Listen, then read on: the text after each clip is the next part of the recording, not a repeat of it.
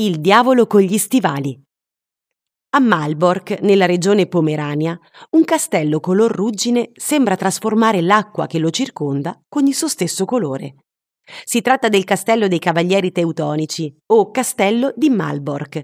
Il castello rappresenta uno degli esempi di architettura gotica difensiva d'Europa più belli che mai ed è patrimonio UNESCO.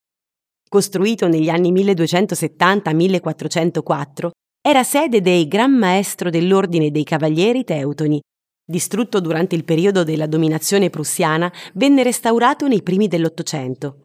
Attualmente è sede di un museo della storia stessa del castello, nel quale sono raccolte antiche armi, porcellane, maioliche e anche una rarissima collezione di ambre. Ecco una storia che vive ancora tra le antiche mura. Tanto tempo fa, quando nel castello di Malbork abitavano ancora i cavalieri teutonici, l'unico e amato figlio del comandante del castello venne posseduto dalle forze malvagie. Urlava, si contorceva, attaccava e sputava sui preti che incrociava per strada. Fu così che i genitori, esausti, decisero di chiedere aiuto, trovando un prete disposto ad entrare nel castello per praticare l'esorcismo. Durante il rituale, il diavolo uscì in un lampo dal corpo del giovane, minacciando tutti che avrebbe ucciso il ragazzo se non avessero interrotto immediatamente il rituale. Ma il prete non si lasciò intimidire e proseguì senza batter ciglio. Il diavolo a quel punto decise di sfruttare l'occasione per salvarsi la pelle.